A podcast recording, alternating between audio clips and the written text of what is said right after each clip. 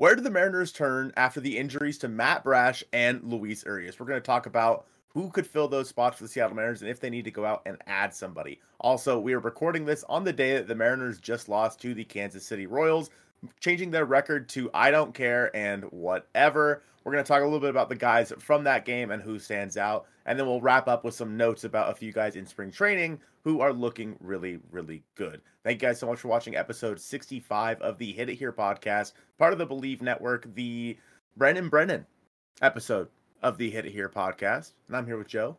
Joe, how are you?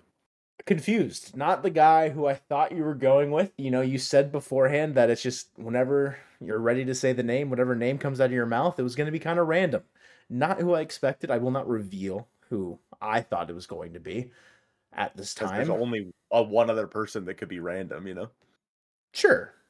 we'll, you know, we'll, we'll, we'll get there, but I'm good. The game today was pretty good for a while. You know, we were kind of firing on all cylinders, and then in classic Kansas City Royals midseason form, they punched us in the mouth for an inning, and the game was kind of back and forth after that. But for this game, say you had Matt Brash to go be a stopgap out there in the sixth inning, if it was a regular season game, you probably could have scathed by and maybe took a dub here. But it's spring training, and that's not the case.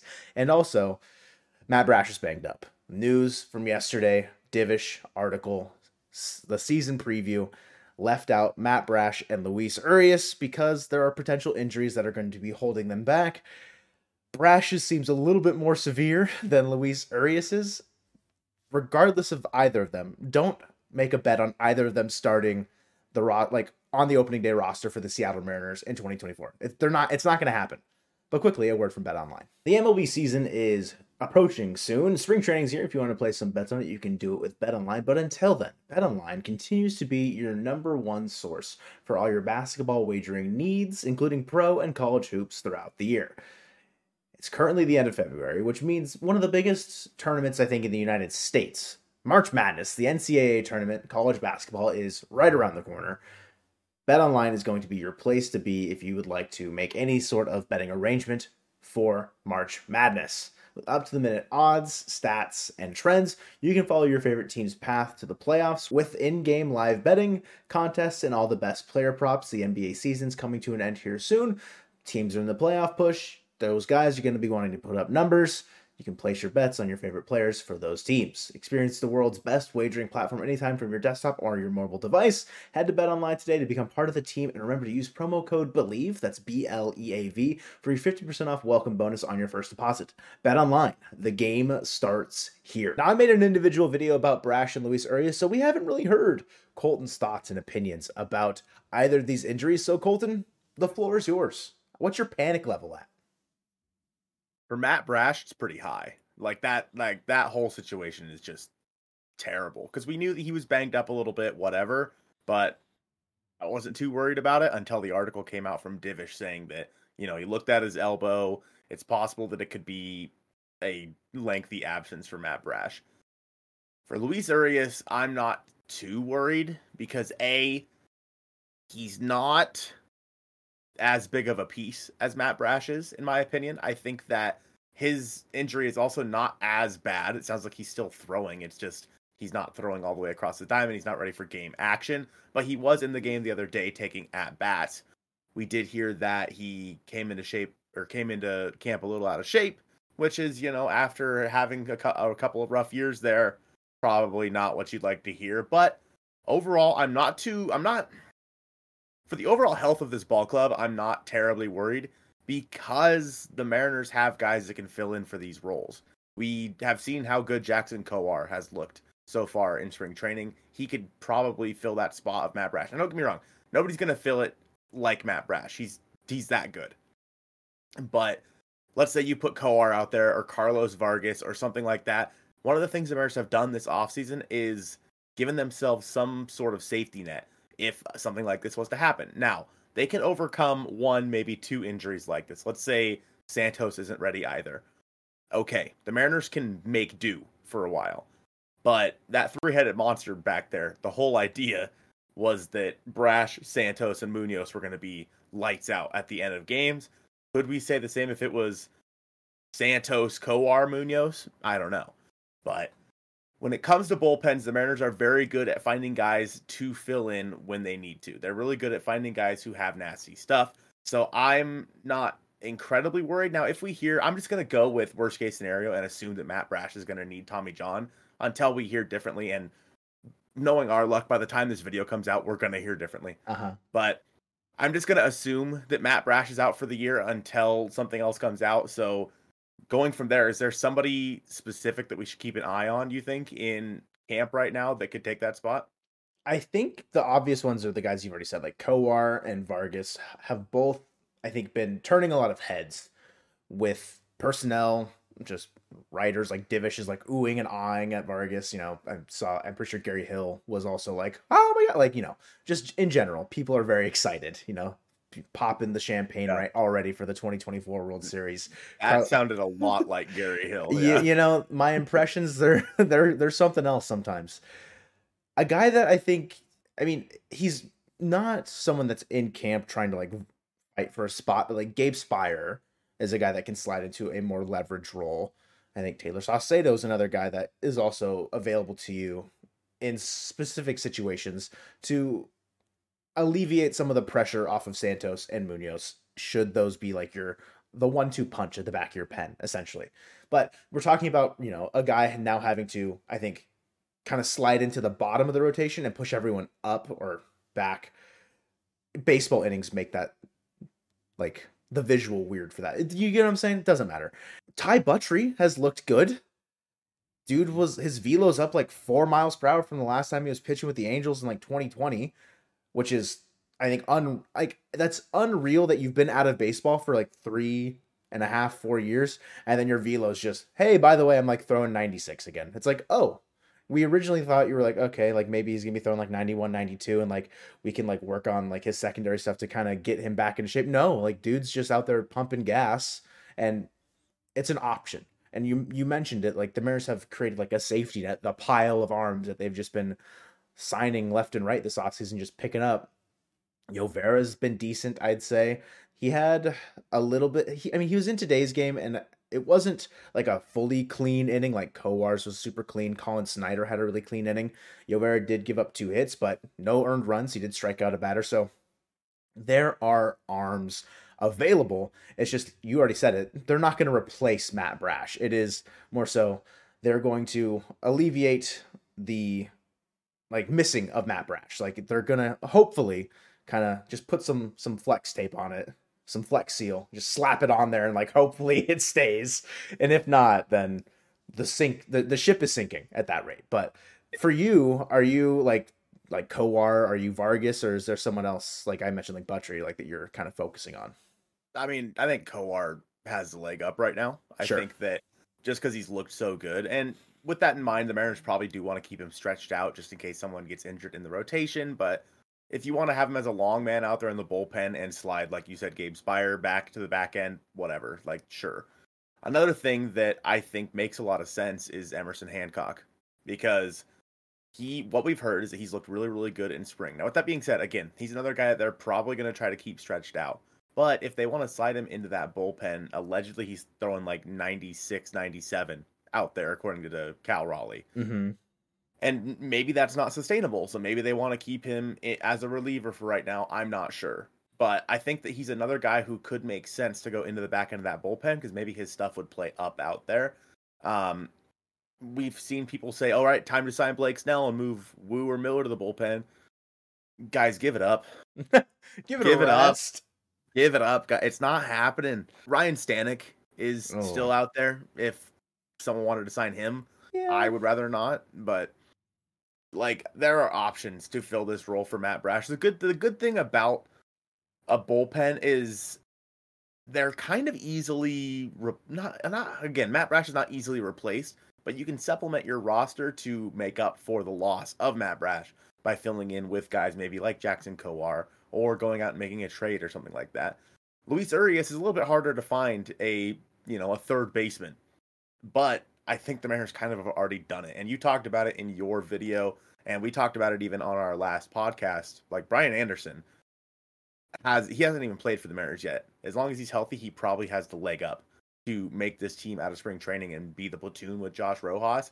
A couple other guys like Michael Chavis or Nick Solak or what what have you. The other infielders that the Mariners have signed, I think, would make a lot of sense as well because jo- Josh Rojas shouldn't have the job outright. Um, he had a nice double in today's game, which was nice to see. But overall, I think that what the Mariners have done this offseason is, they, is they've given, like I said, a safety net, but more so around the entire team than just the bullpen like it has been in recent years. They have made it so if somebody gets hurt, there are guys to supplement it. I think Brian Anderson is that guy. So if, like Divish says, Urias starts the year on the injured list, Brian Anderson is more than likely, in my opinion, the guy out there at third base taking at bats versus left-handed pitching.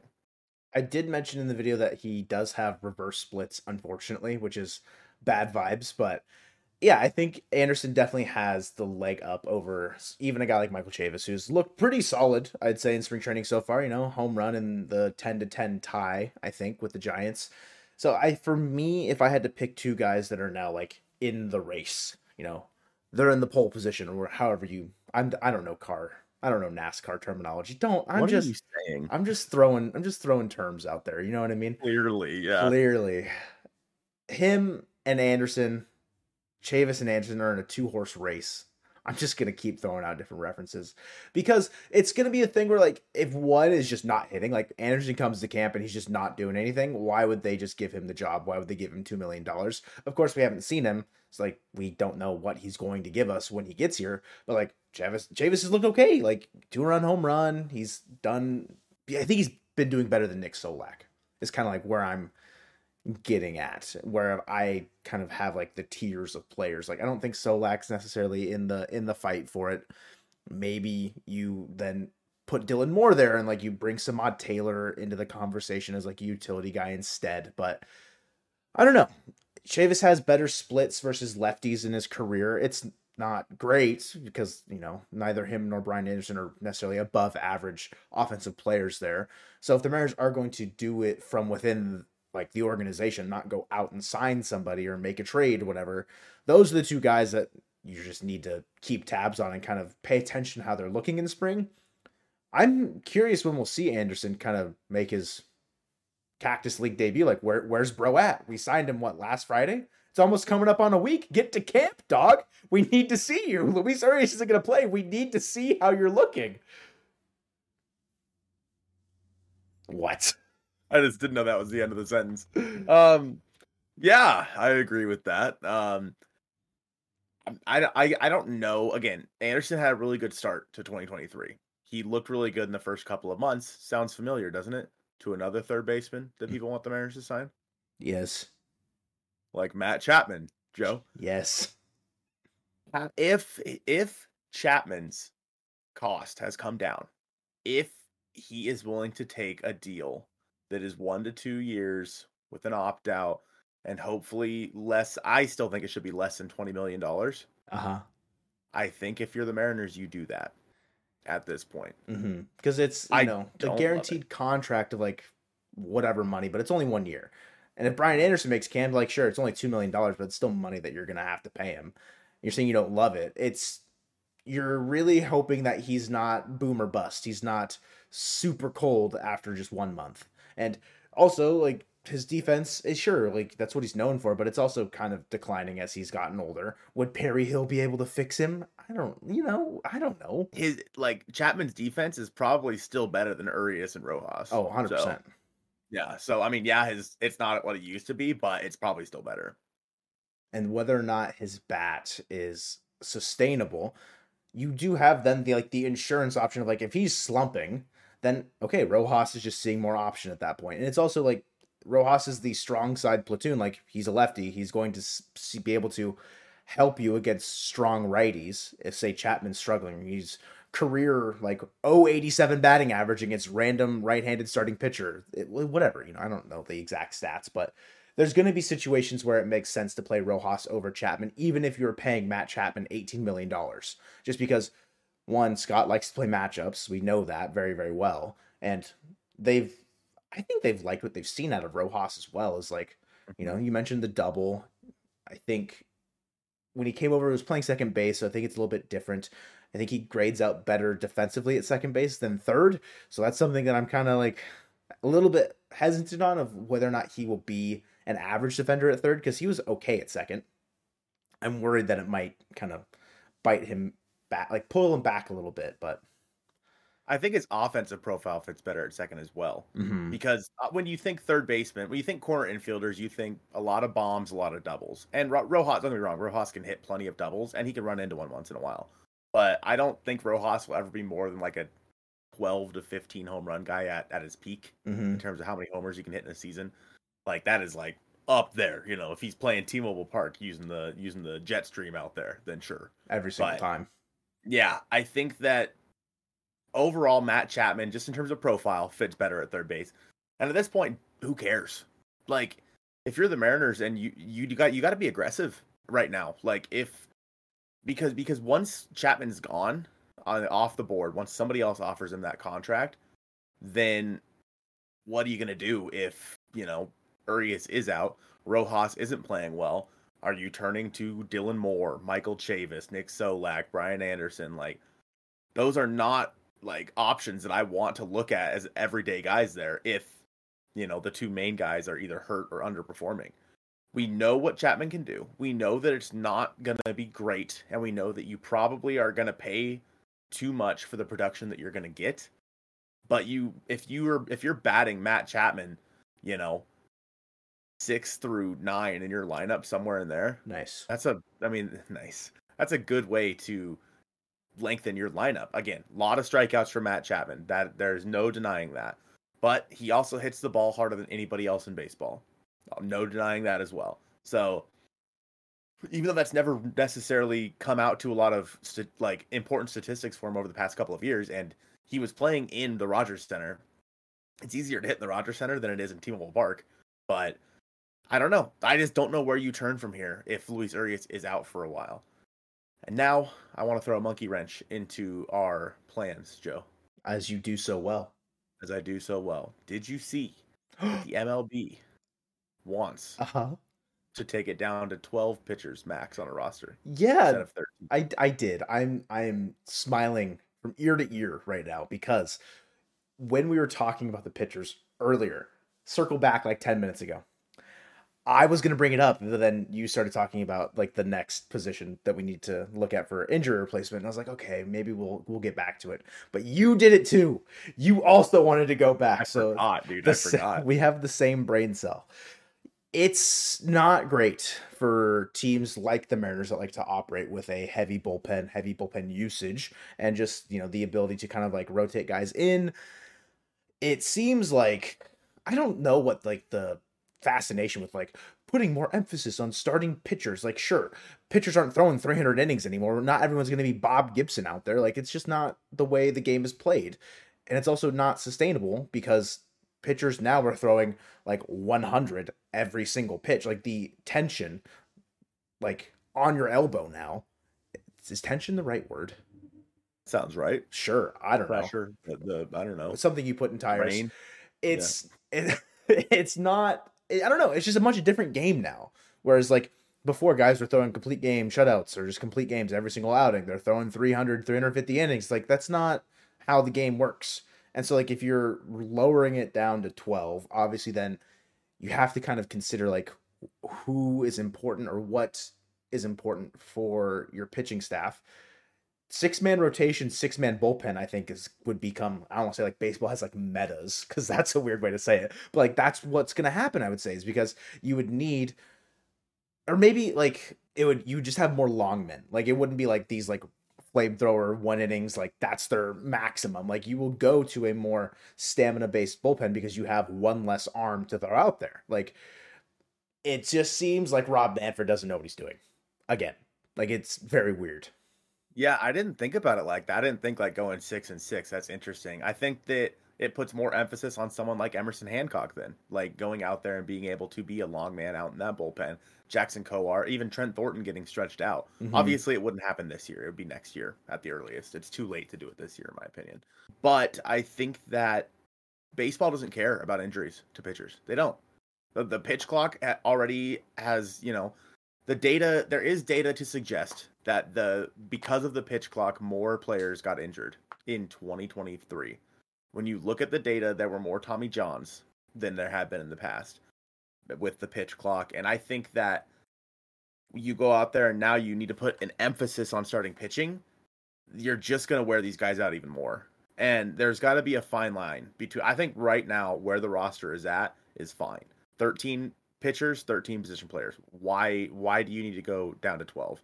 And then you just have an extra guy on the bench who's just never going to play. Yeah, that is another like, weird thing. Is like if it's a 26 man roster, why do you need 14 batters? Like what's yeah. the what's the point of the extra guy sitting on the bench for? Like sure, it gives you more flexibility. Like maybe then everyone who's like, you know, super fascinated with running platoons, like the the data behind backing up platoons, like sure, then you have another option of like, okay, if you sign this person, then this person doesn't get pushed off your roster. But like, is that really more important than having more utility in your bullpen? I don't think so. Mm-hmm.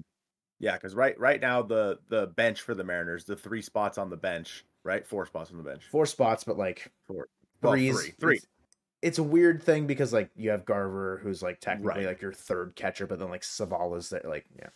So it'd be Zavala right now. One of Rojas or Urias, let's just say they're healthy. One of them would be on the bench, and then probably Dominic Canzone. That's probably your three bench guys, right? Well, you've got Dylan. You have four bench guys. It's it's Dylan and Moore then, as well. And then yeah, Dylan Moore. Yeah. So then you add on another one to that because you're carrying 14 bench guys. You have nine starters in the field. Dominic Canzone can could guaranteed have a roster spot if they did decrease to 12 for for pitching. Is that something that like we're like, oh, we need to guarantee that, or is it like it just doesn't it doesn't matter?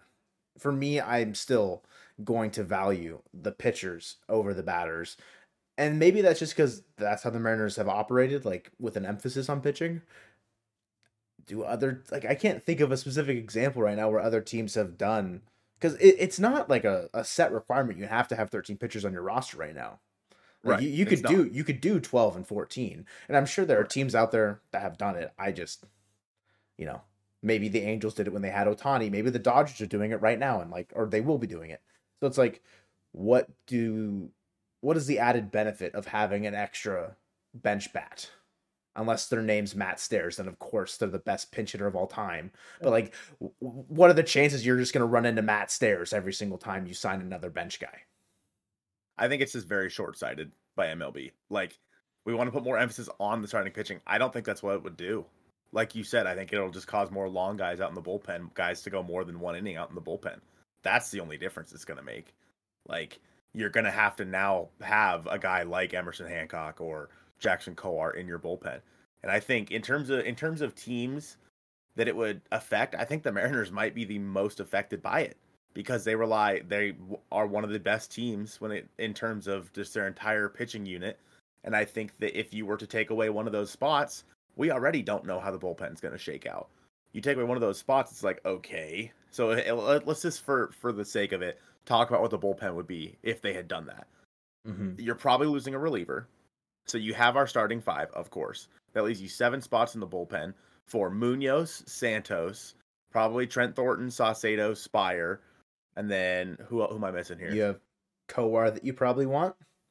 Kowar probably, yeah. And then Austin Voth, probably, yeah.